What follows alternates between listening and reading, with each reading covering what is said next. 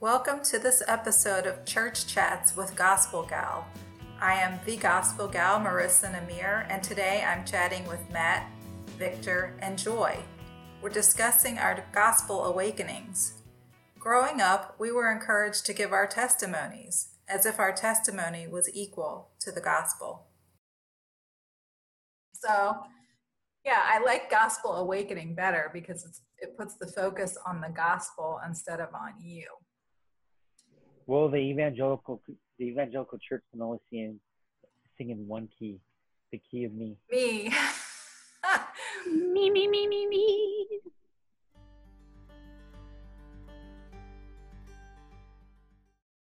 Victor, H before beauty. Well, you got me on both of those, man. I'm Victor. Last name is Michaud. I will finish my journey in a an Anglican uh, congregation, uh, Christ Church Anglican, here in uh, Phoenix, Arizona. One thing cool about Anglicanism, you don't have to. There's a lot of things you don't have to wrangle about because the liturgy is set, and uh, you know the other things, hey, they're almost peripheral. So, how did you grow up? What was your um, spiritual foundation? I grew up in a Christian children's home most of my life, and uh, it was began by a Pentecostal preacher and his wife. Very loving, good people, probably showed the love of Jesus more than most people I've met. Uh, and also, of course, that holiness movement, second blessing, and, and all of that that goes along with Pentecostalism. And so, growing up in that from the age of four to 14, I always wanted to be a Christian. I believed in everything, but their portrayal was that uh, you, here's your level of holiness, and if you're not at this level of holiness, then you know you, you may not even be a Christian. So I saw that and I said, well, I can't attain to that. So I guess Christianity's not for me. I, well, you know, so I guess I'm just not, I'm not going to be one. So I, I just don't have what it takes. But I did learn that there was sin. I learned that. I learned that Jesus died on the cross. I learned about heaven and hell. And so I took those things away with me. And of course, those things constantly were were in my mind, but of course, you know, going into a, the certain lifestyle, whenever I came face to face with possibly someone who might want to share the gospel with me, I was like, nah, you know, I'm too interested in what I'm into right now. I grew up in the 70s and 80s, so I don't need to explain it. About the age of 28, uh, was uh, converted and came into the faith. That was my grounding, my you know full speed ahead, uh, super zeal, David Platt, John MacArthur, you name it, you name it, all those, uh, that kind of hyper zeal kind of a thing, you know, moving forward, moving up, moving on.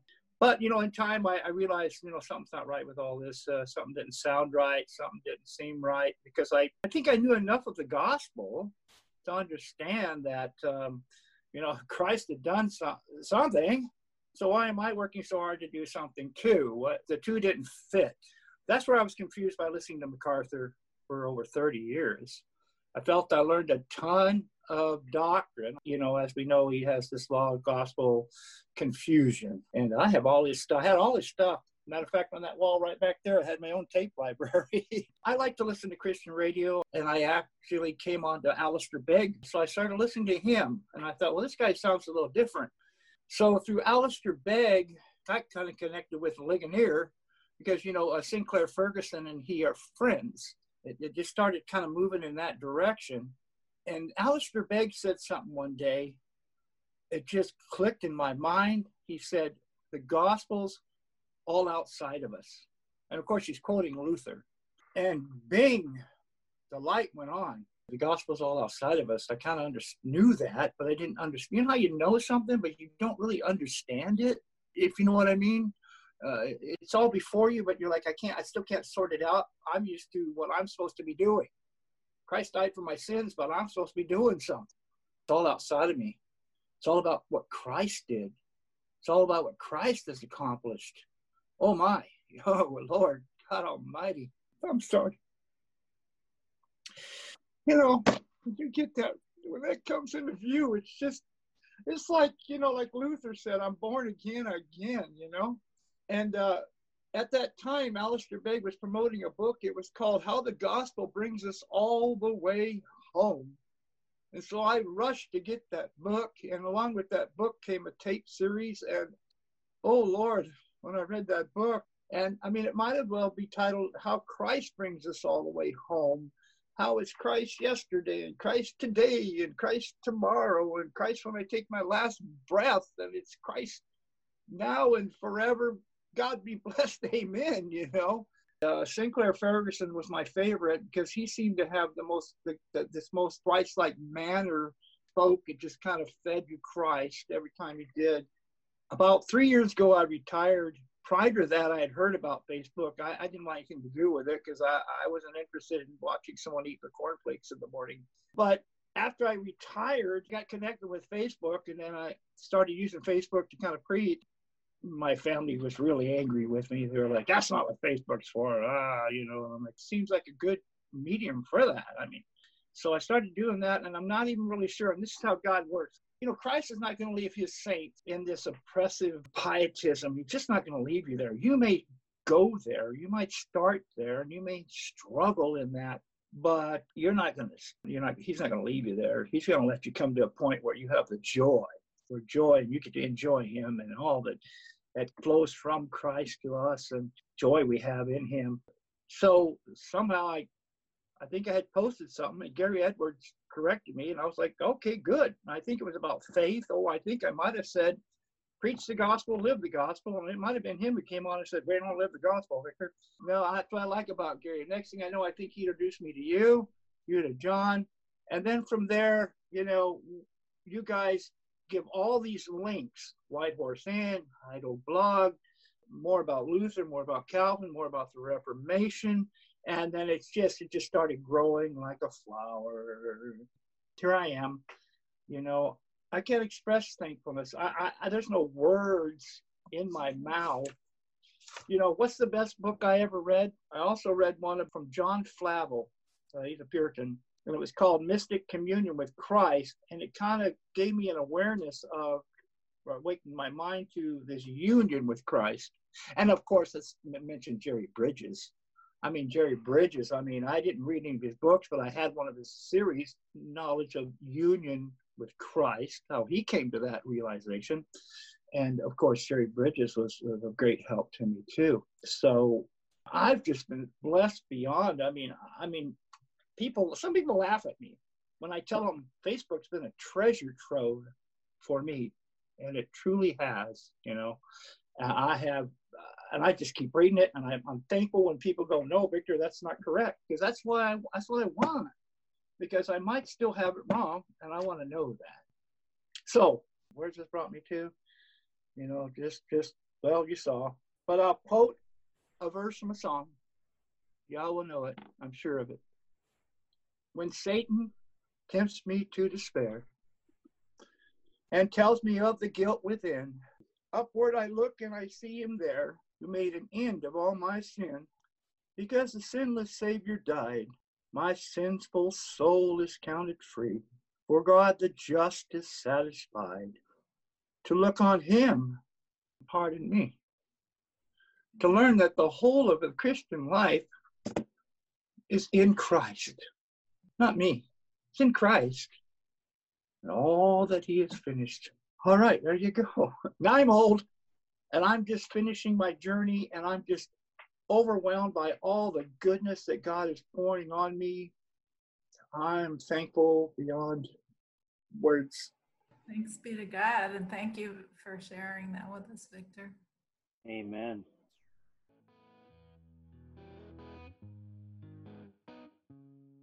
Joy, you're up. Who are you and what church do you go to? My name is Joy, and I'm currently, I became a member um, to Christ Reformed Church in Anaheim, California. Tell us about your spiritual formation. I grew up in a military family, so we moved around quite often. Did not have like a very strong Christian influence, but whenever we did go to church, it was always to a Catholic church, and that was kind of what I associated Christianity to be like.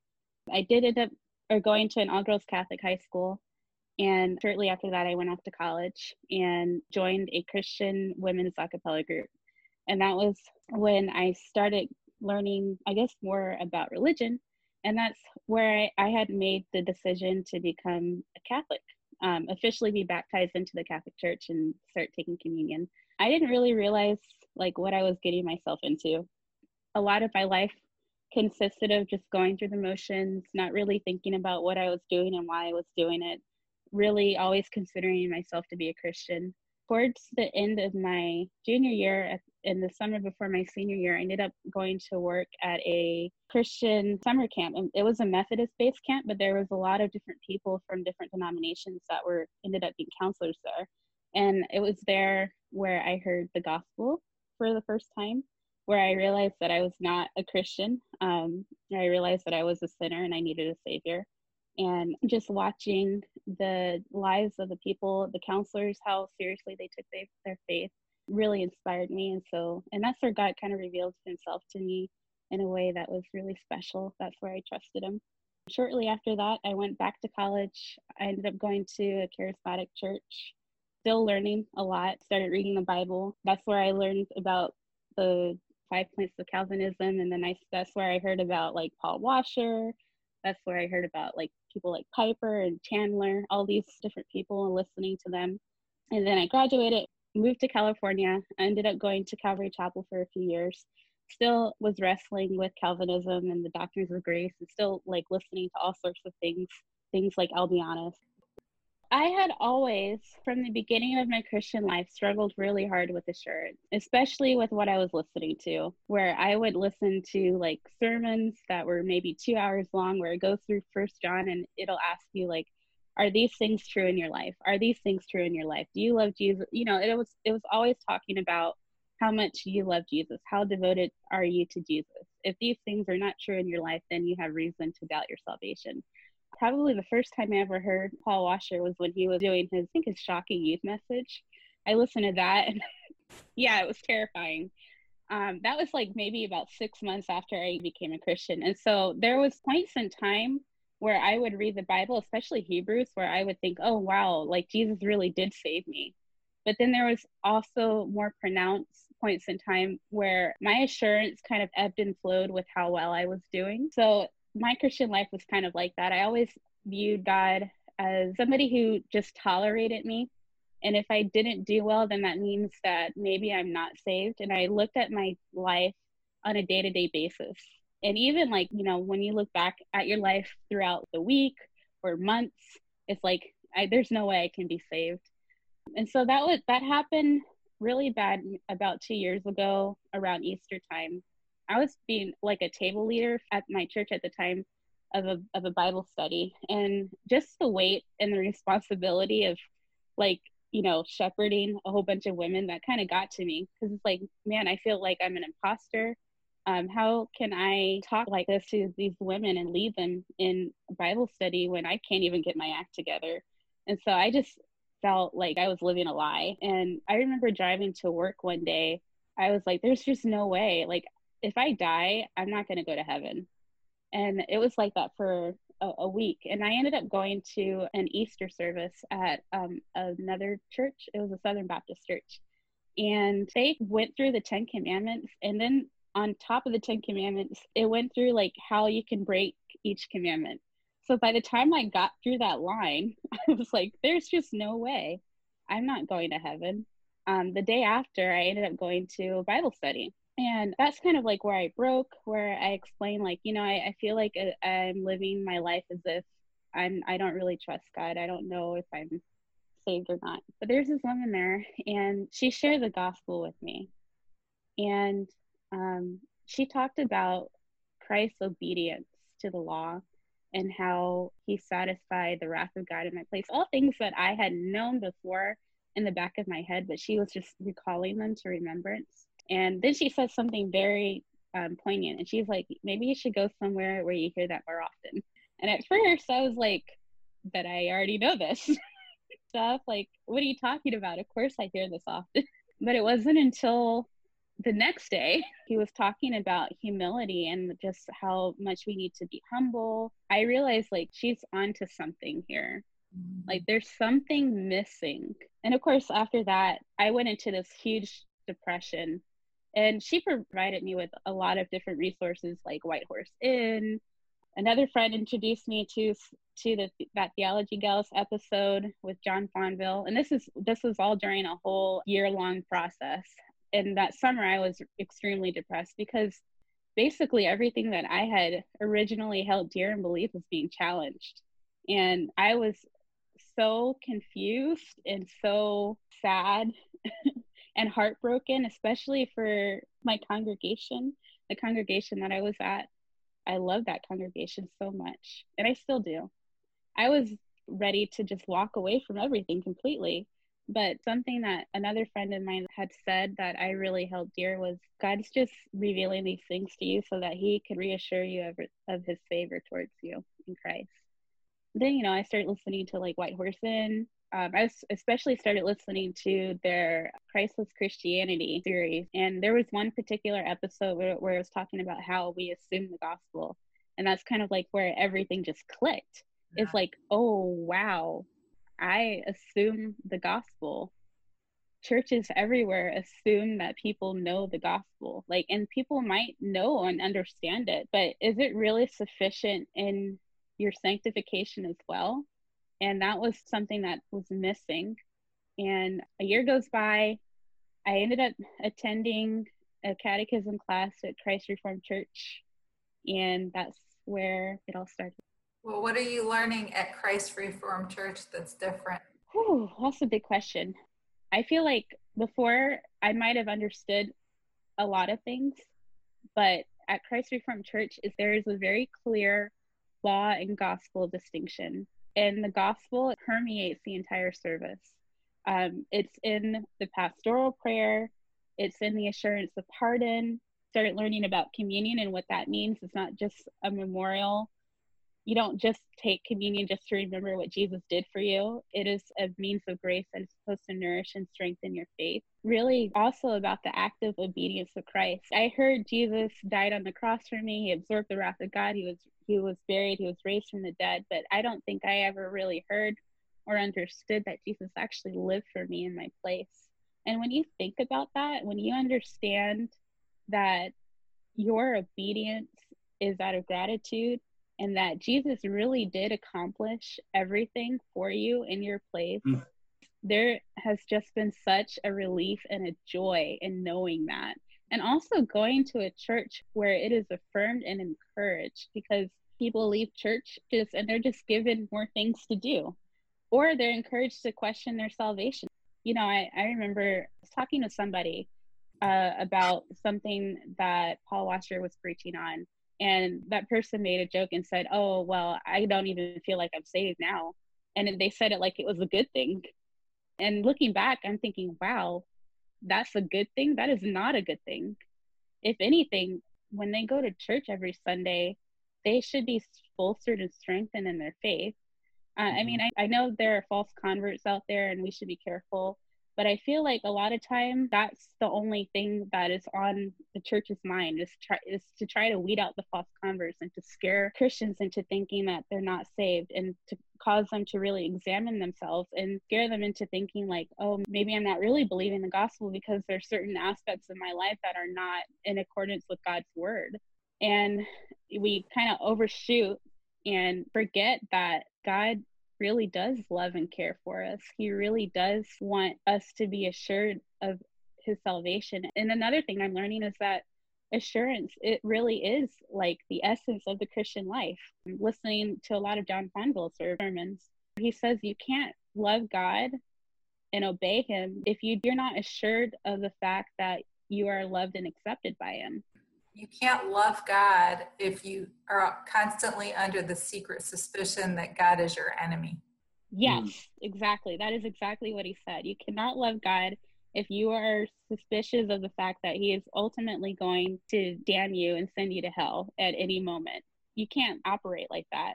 And I feel like a lot of times when you're listening to a sermon or if you go to a church that emphasizes more of how you should be and what you should do in the Christian life versus what Christ has already done for you, it erodes at your assurance. It makes you suspicious because you're constantly questioning, looking inward, and thinking, like, okay, well, in the end, I don't even know. I don't even know. I'm doing all these things. I I'm so exhausted. Like, does God really love me? As human beings, that's how we're wired. We're wired towards law. We're encouraged to work hard, pull ourselves up by our own bootstraps and unfortunately, we take that attitude into our Christian life and the Gospels. antithetical to that. You are so insightful. But yeah, the Lord is really teaching you and revealing himself to you. I'm thankful to hear what he's doing in your life.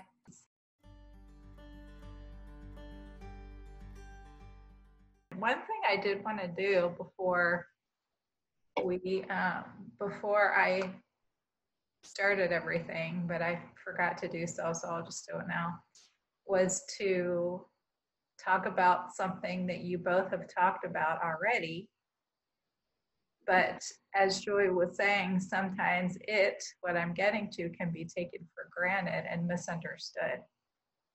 So, for the sake of whoever might be listening to this in the future, I like to define what the gospel is. The gospel, in the narrow sense of that word, is the life, death, burial, and a resurrection of the Lord Jesus Christ for his people. Summed up in the first few verses of First Corinthians chapter 15 that Christ died, was buried, and rose again the third day according to the scriptures. But if you don't understand the law, which I will also briefly define, the gospel really makes no sense.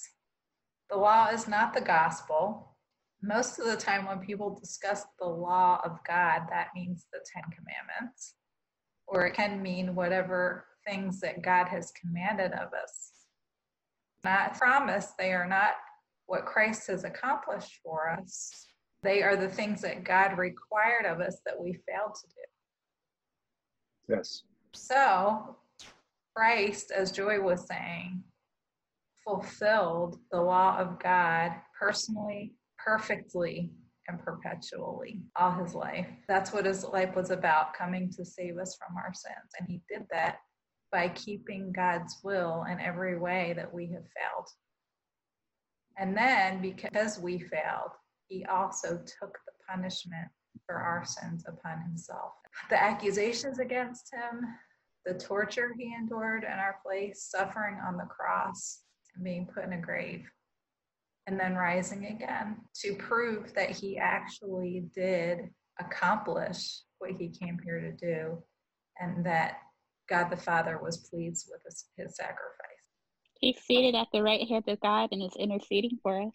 Thank you, Lord, that even now He's in heaven interceding for us so that whenever the accuser, who often appears in heaven accusing us of things that we have done, things that we have not done, and they're most likely true.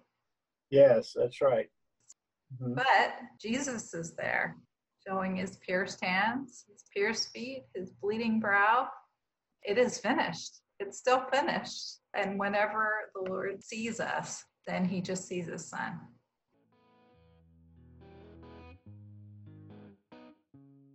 We want to hear your story. Come on now. Okay, so my name is Marissa. I am Gospel Gal. The reason why I'm the gospel gal is because I have nothing better to talk about in my entire life and being than the gospel and what Christ has accomplished for me. But I wasn't always there. I, I was born to Marcia and Joseph Rosenfeld. So I was actually born into a Jewish home. My father grew up an Orthodox Jew. My mother grew up sort of nominal to the point where when she actually got married, my father asked her to convert to Judaism, and she did. So I'm not sure how strong her foundation was. My parents, soon after I was born, separated. So the majority of my life I spent with my mother, an only child myself. When I was about seven, I was invited by someone in my class to go to Sunday school with her. And it was there that I heard the gospel. It was right around that time that my uncle, who was only 19 years old, was killed in a motorcycle accident. Hmm. So, from the time I was very young, I had an understanding of the frailty of life. I had also seen pretty significant physical abuse. So, I recognized from the time I was very young, life is fleeting and things are really scary and there's a lot of sin in this world sin and death so he was preparing me to receive the gospel which i believe that i did i actually asked my mother to come to church with me So she started going to church with me again. We were both baptized the same year. We were members of a PCUSA church, but I'm thankful for the time that I had there. I had a Sunday school teacher who was a little old lady in her 80s. Her name was Mrs. Joss, and I remember she had a very thick Scottish accent. And she taught us Psalm 23, the Lord's Prayer, and the Apostles' Creed. So, fast forwarding to the future, and when I started my reforming process, the idea of confessions and creeds were not foreign, even though most of my spiritual foundation after leaving the PCUSA church was an independent fundamentalist Baptist biblicist environment. We were only in the PCUSA for a few years, and then my mother decided we were going to IFB church, fundamentalist, legalistic biblicist church, where we would hear the gospel in one breath, but then I was being given the impression that God is angry with me it's like you're always supposed to be happy and joyful, and that if you're ever depressed, you're in sin. That if you ever do anything that is against whatever rules the church wanted to impose, whether it was actually God's law or not, that you're in big trouble. During this time, there, there's a lot of complicated things that happen in my life. So, as I told you earlier, my parents broke up. I'm from a divorced home in my adolescence, I really did not have much to do with my father. I didn't see my father or have anything to do with my father from the time I was 15 to age 18. So, being in an independent Baptist fundamentalist church, you can imagine what that's like on the fringes. My mother really didn't have any close connections as far as friendships with people in the church because she was a single divorced woman. I was being taught things like choose only a date that would make a good mate. Every time I would see I'm getting into a relationship with somebody, I'm like, oh, I'm going to marry this person. So it messed with me. I had some very strange perceptions about God's fatherhood, about relationships and dating. And a lot of my security was in making sure I find the right husband because my identity is going to be my husband. Like, this, and that's the kind of thing you're being taught with. That's what patriarchy teaches us. Now, I went to college at Bob Jones University, met my husband. We got married in between my junior and senior year. I was a Bible major. Well, I had two majors actually. One of them was seeking my MRS. Yeah, I'm seeking my Mrs. degree. I'm a Christian. I understand the things of the Lord to a certain degree. I want my life to glorify God. My relationship with the Lord and my marriage and the way I see my identity is like all on the same level, blurred. We know when you're at Christ, He's up here, and it doesn't mean you don't love the people in your life, but it was a skewed perception. So, my husband and I graduate from Bob Jones, and the first thing we want to do is get as far away from Bob Jones as we can. Yeah, we did learn the Bible, which was good, but the perspective again is like, he loves me, he loves me not. He loves mm. me, he loves me not. He's happy with me today. He sent Jesus to die for me. But there's always this thing in the background, these clouds. My husband and I ended up married which was good. Neither one of us, we both had a bad taste in our mouth for Bob Jones. The first church that we went to as a married couple was a church that was actually blacklisted by Bob Jones. But the church was a hyper Calvinistic church. So I didn't really know anything about the Catholic Church. When I say Catholic, I mean universal, small c Catholic. I just knew that we were learning biblicism and I didn't have any foundation in the reformers or anything like that. The only book that I was actually exposed to at that point was A.W. Pink, The Sovereignty of God. And it was eye opening to me. It was very revealing. That was not my gospel awakening, but I was like, oh, this is interesting. And it kind of sparked my appetite for old theologians. Uh, 2010, I had a spiritual crisis. I was in a spiritual depression. I was pretty sure we were going to end up divorced. But I really feel that it, I was under some kind of a demonic attack because I've never experienced anything like that before or since. but it was so bad. And my husband said, You have a target on your back. Because I had like such a bad perception of what marriage is and what my identity was as a wife, it was an idol for me. And you know, if you've been married, Victor, you have, you kind of know what this is like when things go south and you realize that your spouse is not going to be, you know, like Jerry Maguire, they complete you, like they disappoint you, and it caused a it caused a crisis for me because I knew I wasn't who I was supposed to be, and I knew my husband wasn't who I thought he was going to. be. So it was very idolatrous the way I was seeing that relationship. I'm not exaggerating when I say every day for three years, I spent most of my day crying. But I know that the Lord was with me, that He sustained me. And there, it was so strange because even in the, the lowest, deepest, darkest parts of what I went through, I never doubted that I was God's child and I knew it didn't matter how far I tried to run away from him or away from my marriage or whatever it was, he wasn't going to let go of me. The analogy I used was like a dog on a retractable leash. It just keeps running and running and running and running and then jerk back. You know, you, you're not going anywhere. You think you are, but you're not. And I'm very thankful I have a friend that she was with me through that. And she just kept telling me over and over and over again this does not define you, Jesus defines you. Mm-hmm. Hearing her say that was what was keeping me alive, I think. She was God's vessel to me, God's vessel of mercy to me during that time. And she just stuck by me. Didn't matter what I did or what I told her, she just stuck by me. And it was in that time, you know, Westminster Shorter Catechism tells us what sanctification is. Mm-hmm. I can't quote it directly for you. I should have pulled it up. But it's it tells us that it is, it is the gift of God's free grace, whereby we are conformed to the image of Christ. And I knew this before I ever even knew what the Westminster Confession of Faith was. I knew I was justified. I knew that I was in Christ, but I didn't know how sanctification worked out prior to this point, really. I kind of thought it was synergistic. I, know, I wouldn't use that word because I had never heard it before, but I thought I had to keep up, you know? Mm-hmm. Oh, yeah. I know. I couldn't.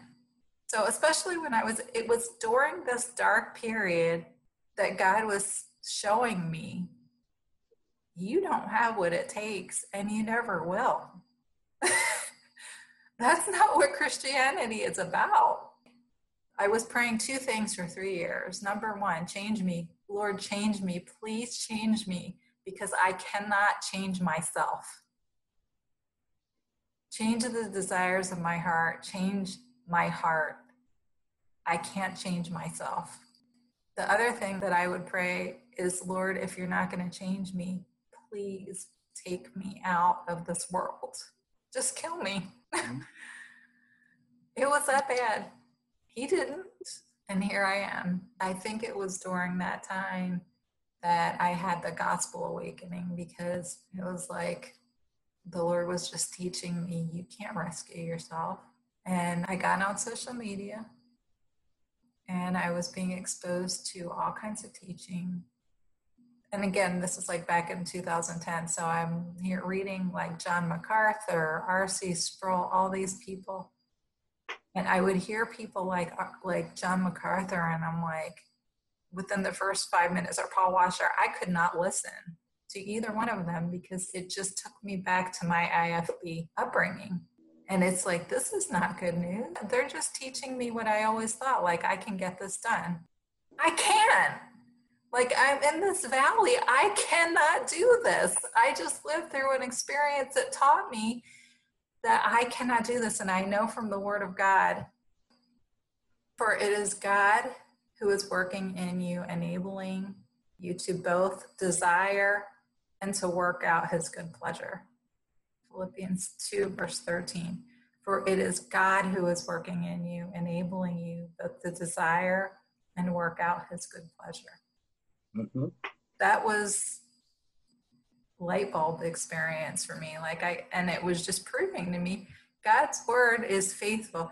You should never base your theology on your experiences, but it's good when your experiences match up with theology that's directly taught from scripture. I already knew I can't do it.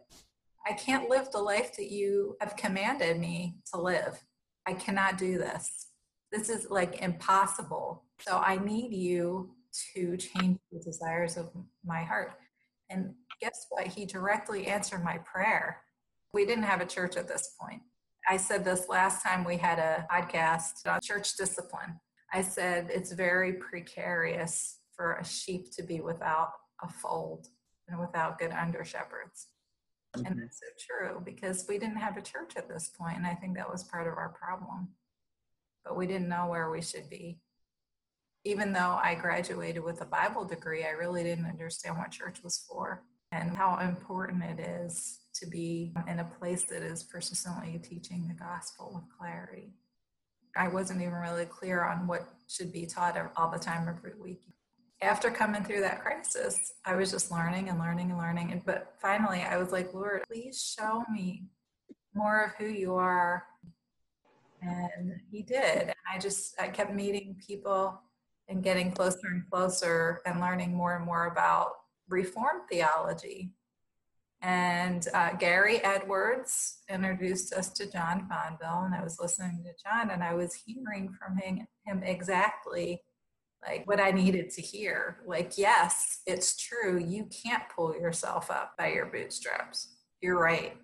I think he and that group at, around that time, White Horse Inn and all those different podcasts, Scott Clark, they were saying exactly what I was saying. Like, there's no way that sanctification can be synergistic. Validating, isn't it? Yes. And I was like, thank you, Lord. And then the gospel awakening was coming from John because John was teaching your justification came through the gospel and your sanctification continues through the gospel. it's Christ for you outside of you. Michael Horton says we don't move on from the gospel, but we move further into the gospel. Deeper and deeper into the gospel. Not only are you forgiven and free and being conformed to the image of Christ, you're actually dead. Colossians 3, verse 3 For you have died, and your life is hidden with Christ in God. Mm-hmm. How amazing is that? That is mm-hmm. the point like we are we are completely substituted. He has completely satisfied for every iota of obedience that was ever expected and then he died for me. Yeah we know that he is faithful to complete what he begins. Uh, so currently we're attending the village church at minings where kurt benham is the pastor. John uh, fonville actually introduced us and I am really, really enjoying being allured by my Savior. He's I like that. Mm-hmm. He's good, but every day He's wooing me to Himself, and I will tell you. The gospel mystery of sanctification is so true because the more we see Christ and the more convinced we are of his love for us, that's what makes us want to love him and serve him. And it's yes. not hard. It's not duty. I mean, mm. the, the Puritans use that word duty. I don't really like it. Jesus actually said this. He said, If you love me, keep my commandments. That's it right there. And how do we love God? We love him because he first loved us. We can't serve him if we are under the constant secret suspicion that God is our enemy. We will never want to serve him.